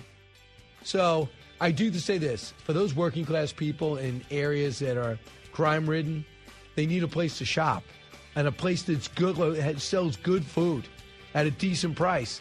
And because of shoplifting and the crime, it no longer pays to do that. For that, I feel bad, but that is not the answer. From high atop Fox News headquarters in New York City, always seeking solutions, never sowing division. It's Brian Kilmeade. Hi, everyone. Welcome to the latest moments of the Brian Kilmeade Show. So glad you're here. Uh, Josh Kraushaar, uh, the Fox News radio political analyst and editor in chief of Jewish Insider, former uh, Axios guy, will be bringing us inside the 2024 race. And then we'll do a simulcast with the great Harris Faulkner uh, in about 15 minutes. You'll see me, see me, and hear me. We'll share you guys. I'll share you guys with Harris. Harris will share her viewers with us, and we'll be a powerhouse. On, and plus, you see us on Fox Nation. And then, I mean, look at all this. You can get us on stream. It's going to be exciting. So I'm going to make this uh, this segment a little bit shorter than usual. So let's get to the big three. Now, with the stories you need to know, it's Brian's Big Three. Number three. We've asked for 40% pay increases, and the reason we asked for 40% pay increases is because in the last four years alone, the CEO pay went up 40%. They're already millionaires. Wow, there you go. Shawn Fain, head of the UAW. Why I think this auto worker strike matters to all of us, not just those in the business. Number two. The one thing American public has to understand is there's a strategy behind everything. We only follow facts. Hunter Biden will get subpoenaed, but when's the appropriate time? Right. Uh, House Speaker Kevin McCarthy with Marie yesterday. Why I believe this impeachment inquiry is legit. It's about finding the truth, and Biden loyalists stopping documents and evidence from coming out even caused this inquiry to be necessary. Number one. Uh, the Republicans are going to be uh, shoot themselves in the foot and run in the run up to the 2024 election if they continue to think that shutdowns are a great way to put themselves in front of the American people. Yeah, you're absolutely right, Karl Rove. Shutdown averted, maybe or maybe not. A framework was released that would extend budget talks for about a month. We examined the terms of the deal and why all the posturing has to stop. Just tell me what re- really means, really what matters. So we found out this morning when I got up, I thought I was going to be talking about lockdown and would be frameworks, but there is a framework. Uh, Ken McCarthy made it clear. Uh, he has told his House caucus they struck an internal deal to avert a, uh, to avert a shutdown, but the measure faces an uphill battle, so to speak. This after the House Speaker has says a shutdown would only give strength to Democrats, which is true. And House Republican Conference Chair Elise Stefanik says McCarthy still has strong approval among Republicans on Capitol Hill. They have nobody else. There's nobody. If you're really conservative, you're not going to lead the caucus and not understand the moderates, and they're just going to lose those seats. So the key thing is, is about 120, 30 pages. I talked to Congressman Mike Waltz about it. They got 48 hours to go through it, and then just to extend it. Scott Perry says uh, the members have worked over the weekend with the Main Street Caucus on a path forward to fund the government and secure America's border. We now have a framework for our colleagues across the Republican conference. So at least they're doing something. And I thought we'd have just negative things to talk about when it comes to the shutdown. So McCarthy thinks they can avoid it. Uh, for Mark Warner, Democrat, he hopes they are going to avoid it. Cut three. So you believe we are headed for a government shutdown? I would like to say no, but we're eight or nine days away, and we've not even been able to see the House pass the most basic defense appropriations bills. Mm-hmm. I hope and pray that uh, Speaker McCarthy will say, hey, I'm going to throw over the far right, and I'm going to put together a bipartisan effort with the Democrats and mainstream Republicans to keep the government funding. I think that would get, again, 350, 400 votes. So uh, Nancy Mace said, "Hey, I was promised a lot of things. Not just Matt Gaetz were promised things. I don't want a CR. I need some promises to come through." And and uh, she was pretty stern yesterday on ABC. Cut four. I am expecting a shutdown. But again, you know, uh, what most America doesn't know, the, va- the majority of the government will be operating, will be working. And I've talked to some federal employees that don't really mind it because they're going to get a vacation, they're going to get time off, but then they're going to get back pay. And so they're not really grumbling about a government shutdown. It's uh, more than meets the eye. And lastly, President Trump weighed in on what he would do. And obviously, he said, you got to negotiate. He said this on Meet the Press, cut six. Do you think Republican hardliners should abandon their threat to shut down the government over their spending priorities now that there is this impeachment? No, I think if they don't get a fair deal, we have to save our country. We have $35 trillion in debt. We have to save our So country. you would know, shut there's- down the government? You'd support that? I'd shut down the government if they can't make an appropriate deal. Absolutely. Yeah. So the Democrats uh, will not be blamed for this. Republicans will, because one thing the Democratic run Senate has done is passed through 11 appropriations bills. I, I've not heard a good answer on this. The only thing I heard Chip Roy say is the guarantee that they wanted from Kevin McCarthy. It says, can we go back to the committees where the committees sit there and hash it out? And obviously, it would be a 10-8 committee or 10-9 committee when it comes to the House because of the, because of the majority. And we hammer things out, and then we hand them up, and then you take a look at them, and then we try to work with the Senate. We do things regular order. But the Senate did it. But Chip Roy didn't. And I haven't heard any people like complain about that. Let's do it in regular order. And maybe you should have come back in August and said, listen, if I'm going to get this done and not lose the House and show a competency, I want everybody back earlier. Now they only have eight days.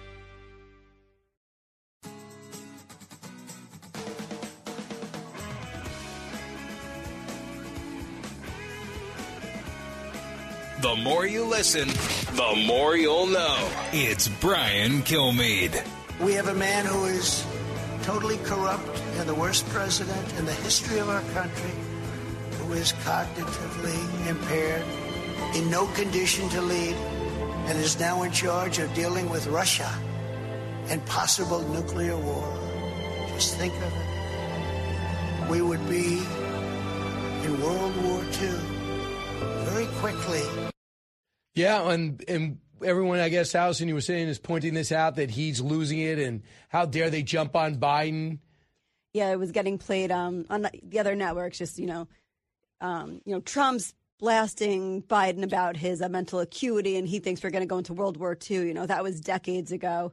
You know, he he misspoke. He was actually just speaking on Friday too on the through radio. It sounds like it's sort of like a political ad, which it's not. There was just music while he was talking. Right, in Washington. Yes. So there's such huge uh, differences. Number one, did Donald Trump say, I taught at University of Pennsylvania for three years? Did Donald Trump say I was basically raised in synagogues? And then he also said I was basically raised in black churches?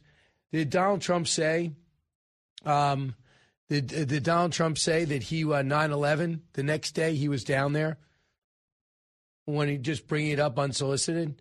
Let alone the stories that he continues to say over and over again that aren't true. Do you know? Uh, I saw that uh, Kristen Welker had to t- handle naysayers who said she had no business legitimizing President Trump, and on her first show on Meet the Press, interviewing the president, former president. Think about that. You have to make excuses for interviewing the former president because you didn't like him or, or he's up for four indictments. Now, it'd be different if he had the numbers of Asa Hutchinson, zero or 1% but he's a shoe in right now. He's up 45 points on Ron DeSantis to get the nomination. Even if he was in second place and Ron DeSantis had 16, he had 13. Why wouldn't you ever interview a relevant person like this? Because you didn't vote for him, you didn't like him, you don't like January 6th? All right. That has nothing to do with it. He's newsworthy and he's could very well be president again. So, one thing about Trump, whatever you want to say, you like it or not, He's the same guy at 40, 50, 60, 70. And people around him say he's got the same energy he always had. I don't think energy is going to be the issue. I think the worry of four indictments and meeting with these legal teams and saying to yourself, you know, I could be looking at jail, that could wear on you. But, you know, I thought it was interesting too. Megyn Kelly went out of his way, went out of her way to say, how's Melania and how's Barron? And Barron's in 12th grade, 11th, 12th grade. He goes, he's a heck of an athlete. He's 6'8. And I think he's looking to play sports in college. So he says, we're looking at a few schools. And Melania, he said, is as strong a person, is, has great composure, does not bothered by anything. And she's always offering advice. And that's who was written up a while ago. The, you know, crazy Donald Trump with his model girlfriend and all these crazy allegations in court cases. Who's his wife? Guess what? Don't worry about it because they get along fine. Uh, every at least once a week, they all have dinner together to make sure that Barron gets a chance to see his father before he goes away in college, and everything changes. And who knows? Maybe he joins the business, maybe he doesn't. Probably does, like everybody else. Or maybe he goes to Ivanka's subsidiary. Who knows? All right, we're going to join uh, Harris Faulkner shortly. But she's also following the breaking news. He's freed Americans, which is always good news. But you ask yourself, at what cost? Uh, we gave back five people who legitimately imprisoned by going through our court system, and they were found to be guilty in exchange for five people arrested for no reason, uh, just because they could be used as pawns, as hostages. I think at least two are Iranian Americans. And then we gave them $6 billion of frozen funds that were in South Korea that the previous administration froze on oil revenue, but now they get put over to Qatar and I hear about all these secret negotiations. Do you know over the weekend in Malta, Jake Sullivan met with the Chinese foreign minister? And now you hear about in Oman meeting with Iranian affiliates or or representatives about some type of informal agreement that would just bypass Congress. To me, uh, that is not a plus. But the biggest story I think to emerge outside of the political realm which will be the number one issue in 2024. I can't see anything being different besides a catastrophe or attack, and that is illegal immigration. You're looking at tens of thousands of people coming here illegally uh, by the millions now. Uh, it is costing New York City. Mayor Adams told Al Sharpton over the weekend it's going to cost about $2 billion this year already, maybe end up at $5 billion. Nation on Saturday nights as well. So, Brian, I want to get your initial thoughts to what freedom is to these people handed over at the border, whether we can even begin to vet them or don't even try. We can't try, and we're not trying. And we're asking Border Patrol to do way too much. And you heard yes. the exchange, and I think you put it on your show on Friday between this one man who says, I like to go to Chicago. Oh, yeah. And they said, you could go wherever you want. That is the story. Harris, you don't want to think because we're located in New York, we're thinking too New York centric. But outside the border cities, this is the major issue. It's happening in New York. And you heard uh, Mayor Adams, and I was just talking to my audience prior to this, and we're sharing audiences now. But Mayor Adams told Al Sharpton over the weekend it cost $2 billion already this year, 5 billion by the end of the year, uh, and 15 billion over the next three years, over the last three years. And think about this. Now they have to look at every category of the city budget and cut 15%, including wow. police. And you, you know, know who that hurts? The citizens. Yeah. Brian, I want to get this in real quickly and get your response to it. So this is a sanctuary city where I work in New York. I don't live here, but I mean, Jersey's cobalt blue too. We are now seeing self-proclaimed sanctuary cities taking a massive financial hit, just as you were spelling out. And now they're begging for help because of all of the influx of particularly illegal immigrants who go where they want and sleep where they want. And their own Tulsi Gabbard hitting Democrats for flip-flopping they're not getting, obviously, the, the real threat uh, that is occurring right before our eyes. This president and his administration, they don't care about securing this country. They don't care about the interests and well being of the American people who are being impacted, very negatively impacted, by the Biden Harris administration open border policies. So before Tulsi Gabbard calls me and says, I'm no longer a Democrat, I'm no longer a Congresswoman, let's clean that up. We do know that she's had a lot of problems with her party. This the least of which, Brian. So they had this sanctuary policy in place, and they had the right to shelter in place from the 80s with Ed Koch in New York. He was looking for a while, was the mayor, to overturn the shelter in place, which means if you get here, I got to give you a place to stay. I got to give you uh, something to eat. And now we added a little thing we wash your clothes. Fantastic. And we give you a mini menu on top of that. So now, in the beginning, Mayor Adams says, well, you know, give her your huddled masses. Now he's like, yeah, it doesn't matter how big our hearts are, our wallets aren't, we're out. Do you remember when President mm-hmm. Trump, one of the first things he did, maybe the first six months on immigration, was we're going to uh, stop, make it illegal to have a sanctuary city? And do you remember those cities sued back and they got the right sympathetic courts and it said that these cities can make their own decision? Now you made your own decision. And the answer can't be using more of our tax dollars just from a different pot to pay for these people. Ah. And that's what the whole thing is. But it can be because nobody's stopping them. And when you hear someone like Tulsi Gabbard saying that the Dems are getting this wrong on this, she's not the only one. She's not the only American. Every American is seeing this. The ones who aren't are inside a Democratic White House. I don't know, maybe they have like shades and curtains all over the windows and they can't see the rest of us. Um, I do want to get to this. And I, I hate to get off that topic because there's so much there. But this might speak to the issue of why Capitol Hill isn't focused on all of us. They're focused on what to wear. We may see, soon see hoodies a la Fetterman John Fetterman of Pennsylvania, on the Senate floor. Fox News confirming reports Majority Leader Chuck Schumer is relaxing the Senate dress code. Yeah, that's a priority. Business attire is still the official rule, we're told, but Schumer has told the Sergeant at Arms to stop enforcing that this week. Critics call it a way to appease freshman Democrat John Fetterman, known for wearing hoodies and gym shorts to the Senate. Schumer says senators are able to choose what they wear on the Senate floor. I will continue to wear a suit. Republican Senator John Cornyn sees this as a potential double standard since others entering the Sen- Senate chamber must comply with the dress code, coats and ties for men, business attire for women. Guy Benson calling it the Fetterman rule. So there's a there's a few things going on here. It is all about John Fetterman, number one. Uh, you know, if you want to campaign and, and if people of Pennsylvania want to put him in office, unable to put together, sadly, because of his uh, stroke, couldn't put together, couldn't debate, couldn't do a speech. Uh, we have no idea what he stands for. If we have just have to look back at old videotapes to find out what he's going to be like as a senator, it looks like he's getting better now. But why would you bend the rules for one senator? Why? What sense does that? Do you have any sense of tradition? It's the whole sloppiness we're seeing everywhere you go. I mean, if you go to the airports, especially, what are people wearing uh, when they're going out?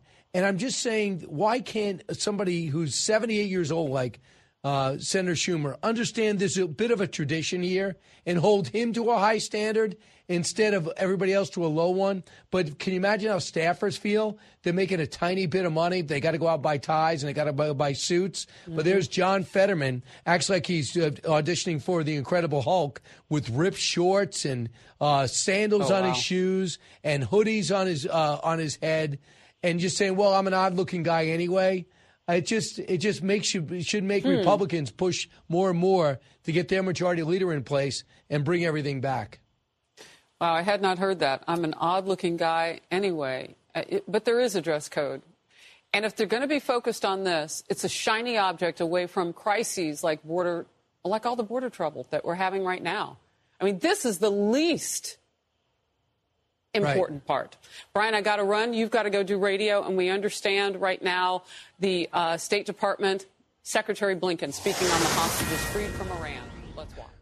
Right. Uh, so we got a couple more minutes here. Uh, a couple of minutes here. So Secretary of State uh, Antony Blinken, and stay right there if you if you uh, if you can wait ten minutes, we can get to some calls. But he's basically going to take a bow on this hostage exchange. Just remember, uh, Mr. Secretary, Bo Bergdahl was brought to the White House on a Saturday to announce his release, and we later found out that Bo Bergdahl was a deserter. That people got killed trying to find out where he was and who took him only to find out they were shot, wounded, and killed uh, going after a guy that didn't want to be there anymore. Then he was kept in a cage with the Taliban, and then we had to exchange five lethal terrorists and Taliban heads for him. Taliban five. And Qatar says they're not going to go back to the fight. Now they're in, oh, I think, all holding positions in the Taliban government. I'm sure Barack Obama would want that press conference back. I think Secretary of State Blinken should think about that. Brian Kilmeade Show. Don't move.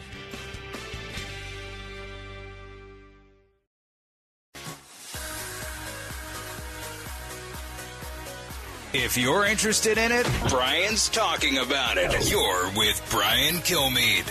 The most amazing thing about that David Ignatius uh, column is that 90% of it is in praise of what Joe Biden has accomplished, mainly because of his experience, his wisdom, his age, uh, his relationships uh, in Washington, D.C. And I think, you know, you see uh, a president that sees himself as one of the few people likely on the stage that can defeat an existential threat to the Republic, which in his mind is Donald Trump. And he did it just three years ago with the Kamala Harris team. And I think he's itching for that fight again. It would have been interesting if Donald Trump had not run again, whether the president would view a second term as something that he'd be interested in. But certainly he views himself as the, the, the one person that can defeat Donald Trump again. Wow, I thought everybody could beat Donald Trump. He's such a terrible person. Kevin Walling weighing in. He's a surrogate for the Biden administration, doing what he's supposed to do. Although it's comically, uh, it's comical not to admit uh, what James Carville has admitted, and everybody else has basically said behind closed doors, and some others in front of the camera that his struggling poll numbers, Joe Biden, his struggling gait, his struggling speech, it makes him vulnerable. And I think even on the real clear average, for the first time, Trump actually polls ahead by percentage points of Joe Biden. Josh Kraushaar joins us now, Fox News Radio political analyst, editor in chief of the Jewish Insider, uh, also Axios. Uh, Josh, uh, welcome back. Brian, great to be back with you. Is, is there um, a lot of worry behind closed doors more than you can remember about Joe Biden's ability to get four more years? Oh, I mean, the the issue of Biden's age and health and ability to serve for a full second term has been the talk privately among Democratic leaders for, for quite some time. I mean, this is nothing new when it comes to polling, when it comes to the re- actuarial reality of what what Biden, um, is, you know, is facing. Really, something unprecedented to serve uh, into his, uh, I guess, 86 would be he'd be 86 years old at the end of a second term. And um, look, I think Democrats looked at the fact that he actually did have some legislative accomplishments uh, last year, that the economy is getting better, and they kind of ignored the fact that voters, Democratic voters included, still have very serious concerns about whether he's able to serve for another uh, four years. And that's become louder and louder. The, the, the, whispers have now become columns like David Ignatius, David Ignatius's column, and, and, and others. Uh, now that the polls show Biden trailing Trump in, in, in, some polls, that his approval numbers are basically identical to where Trump is right now, mm. and now it looks like Biden might be the least electable Democrat, uh, or maybe him and Harris would be among the least electable Democrats uh, when it comes to any anyone else uh, in the Democratic field that would be looking at. See, I think there's a strategy within a strategy. I think that they might be saying we can't get rid of Joe, but maybe there might be a soft landing for Kamala because they prefer to run Joe and say, look, if anything should happen, look at this talented next generation politician as his running mate. Don't worry about it. He or she got it under control. But what happened is Kamala Harris underachieved and underperformed in every way almost every day. So could they be more looking at a removal of the second over the first? Brian, none of this is easy. I mean, first of all, the party only has so much sway over what happens in the Biden White House. If Biden wants to run for reelection, if if Vice President Harris uh, has the support of the president in running for another term, then it's going to be hard to really change that trajectory. Um, and, the, and the challenge is real. Even if you could kind of wave a magic wand and replace the vice president on the ticket, uh, there would be a lot of anger from younger voters, from African American voters who actually look at Harris more favorably. They think she's sort of the liaison to the progressive base with this administration. She's someone who, who speaks the language of the left. So you, you'd get a lot of progressives upset, even though they're not the majority of the party. Uh, you'd lose some of that uh, enthusiasm from the base if you pick someone who is a more conventional, perhaps a more a mainstream center left type of type of running mate. Uh, so there's no good options for for uh, the Biden reelection campaign. I mean, they they they either um, you know, stay the course and deal with the the reality that a lot of voters are worried about his age, or they shake things up at the last minute. And we're, we're, we're even the, the filing deadlines in some of the earliest states are are coming up pretty soon, and they that would be a big, mess too, Brian, because then you'd have a wide open primary. You'd have an ideological civil war between Harris and some of the moderates and the progressives within the party.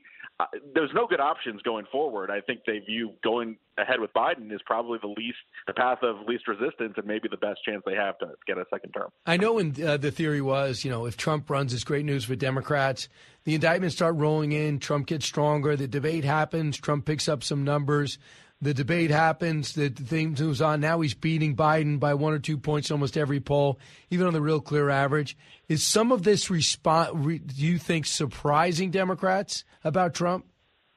Yes, I mean, look, I, I have a lot of 2016 vibes when it comes to this election, where I can't tell you how many times, even as late as October of 2016, where Democrats, even with all of Hillary Clinton's baggage, and, and it was always noted in the, the polls and the data and everything we, we, we've been seeing. And there was a willful denial that Trump could somehow win that election, despite the fact that Hillary Clinton carried a lot of baggage and carried a lot of uh, negative uh, perception of her by, by, by middle of the road voters.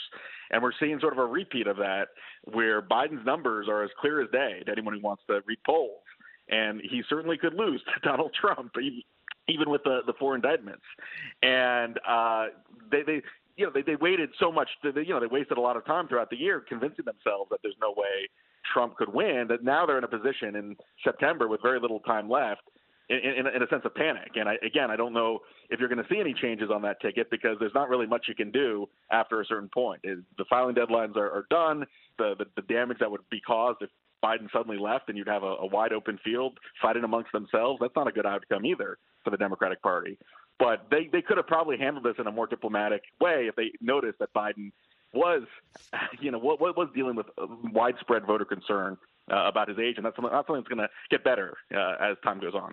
So I, I understand. Before we talk a little bit about the Senate and the House and, and what the issues are that could be straining both, um, can we, we talk about the shutdown? We hear this story uh, that came out when I woke up today that uh, House uh, GOP struck an internal deal to avert the shutdown. Will this internal deal among leadership amount to a deal to extend with a CR until October 31st? I, I don't think we're close to the point where Republicans are, are agree, in agreement. Uh, there, there was some talk of a deal between the, the Freedom Caucus and the Main Street uh, coalition of more moderate Republicans, but it's just it's like herding cats, and uh, you have McCarthy has done a fairly capable job of trying to find the middle uh, of, of that caucus and, and trying to move forward and keep them on the same page politically. But all it takes is four or five Republicans to really disrupt matters. And there are a lot of Republicans that are not fans of McCarthy that don't want to kind of play the long game, if you will, and they want to, you know, pick some fights over government spending. Ukraine, the funding for uh, the Ukraine.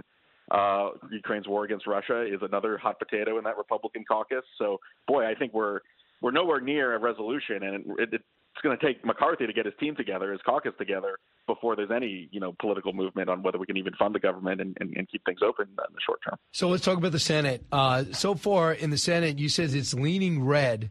Uh, because of things like Joe Manchin is vulnerable to Governor Justice in West Virginia.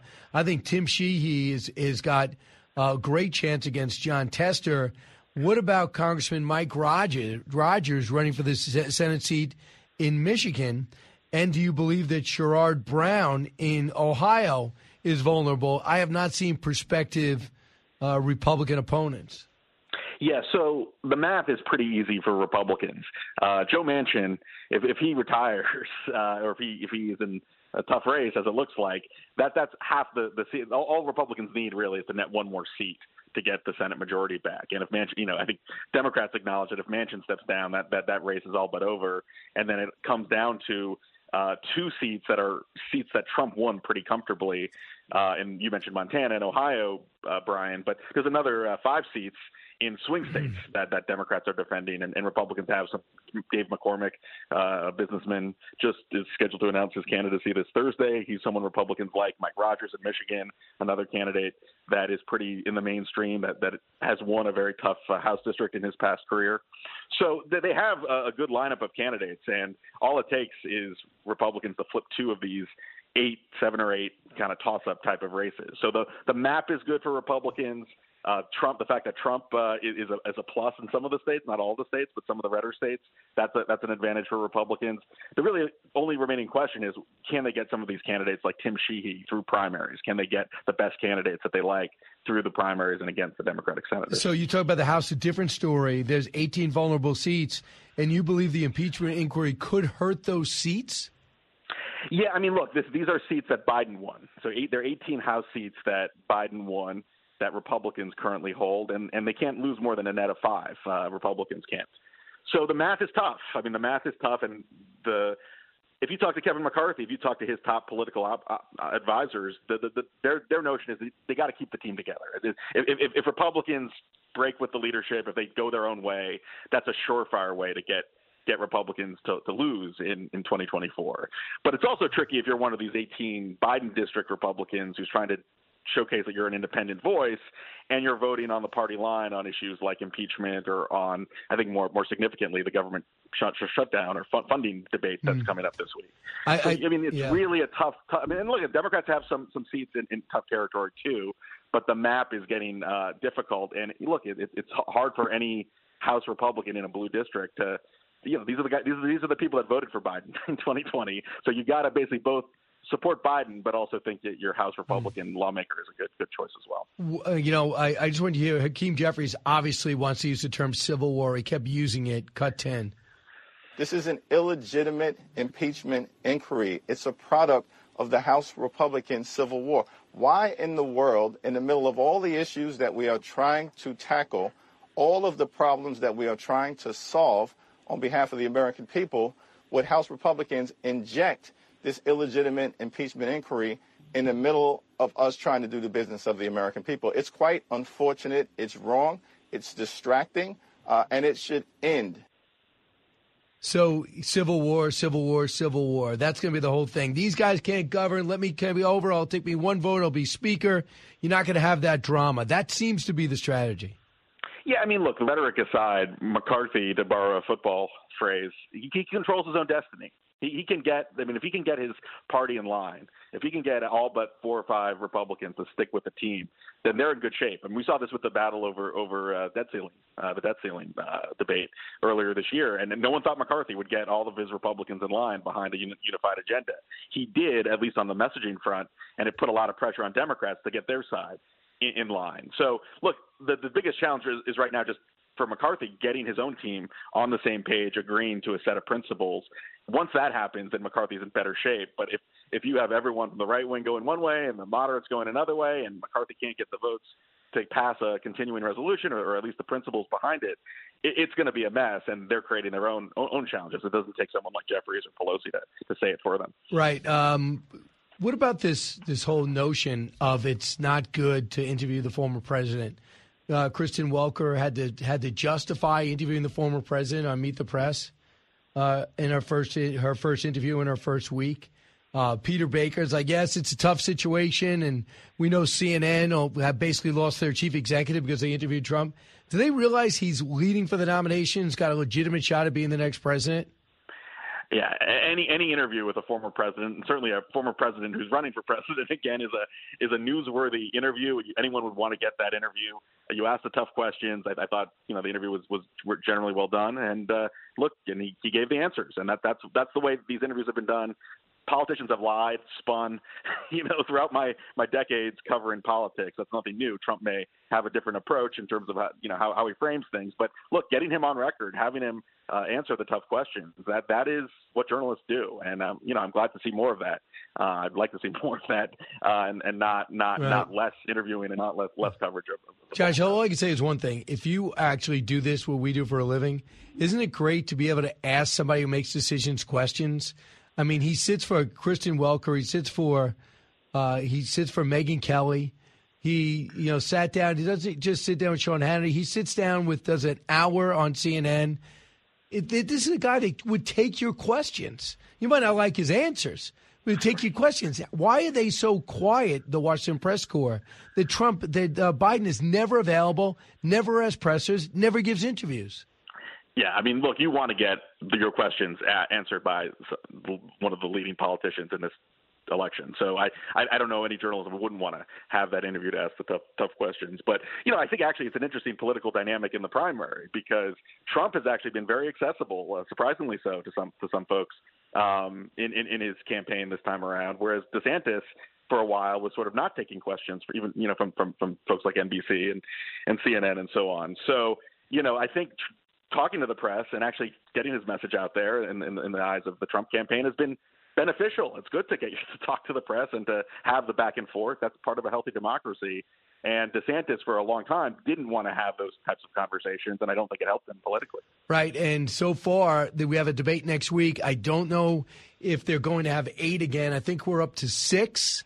And you got to wonder, Mayor Suarez, when he didn't break through, and Larry Elder, when he didn't break through, they seem to have disappeared from the scene. Do you think if you don't make the debate stage on the 27th, you're basically done? Yeah, I mean, look, I, I think frankly there are some candidates who um, are big names, but don't have enough support in the Republican Party right now.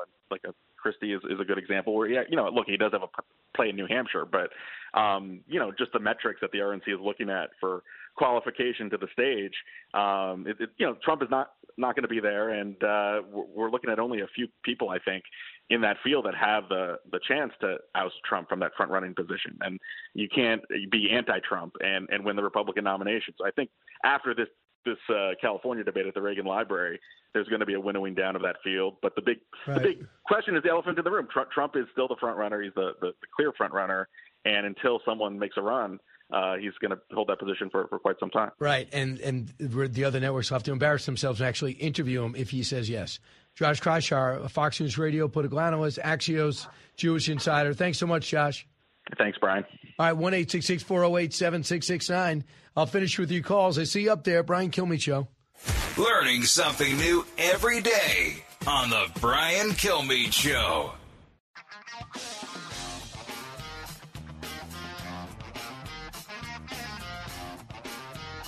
Radio that makes you think.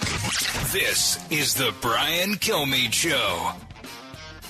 All right, guys. Um, thanks so much for listening. Keep in mind, go to briankilmeade.com. Teddy and Booker T comes out uh, November 7th, but on November 9th, I'll be over in New Jersey. I hope to see everybody with me uh, out there, and I'll be in uh, Alabama. I got two stops there.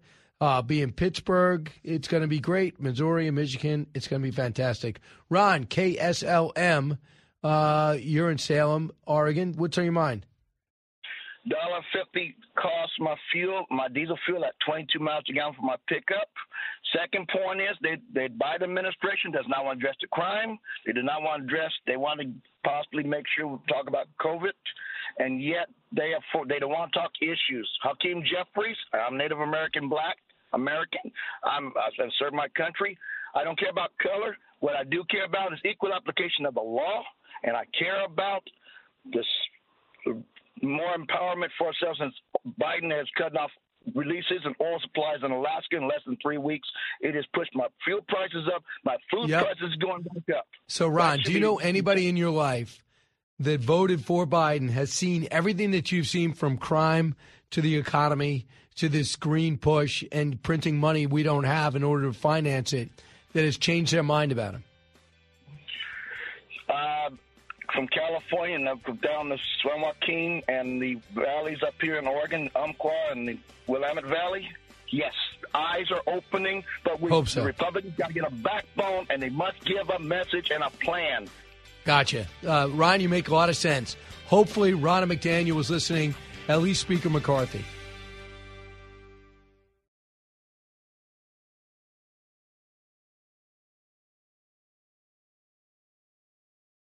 From the Fox News Podcasts Network. Subscribe and listen to the Trey Gowdy Podcast. Former federal prosecutor and four term U.S. Congressman from South Carolina brings you a one of a kind podcast. Subscribe and listen now by going to FoxNewsPodcasts.com.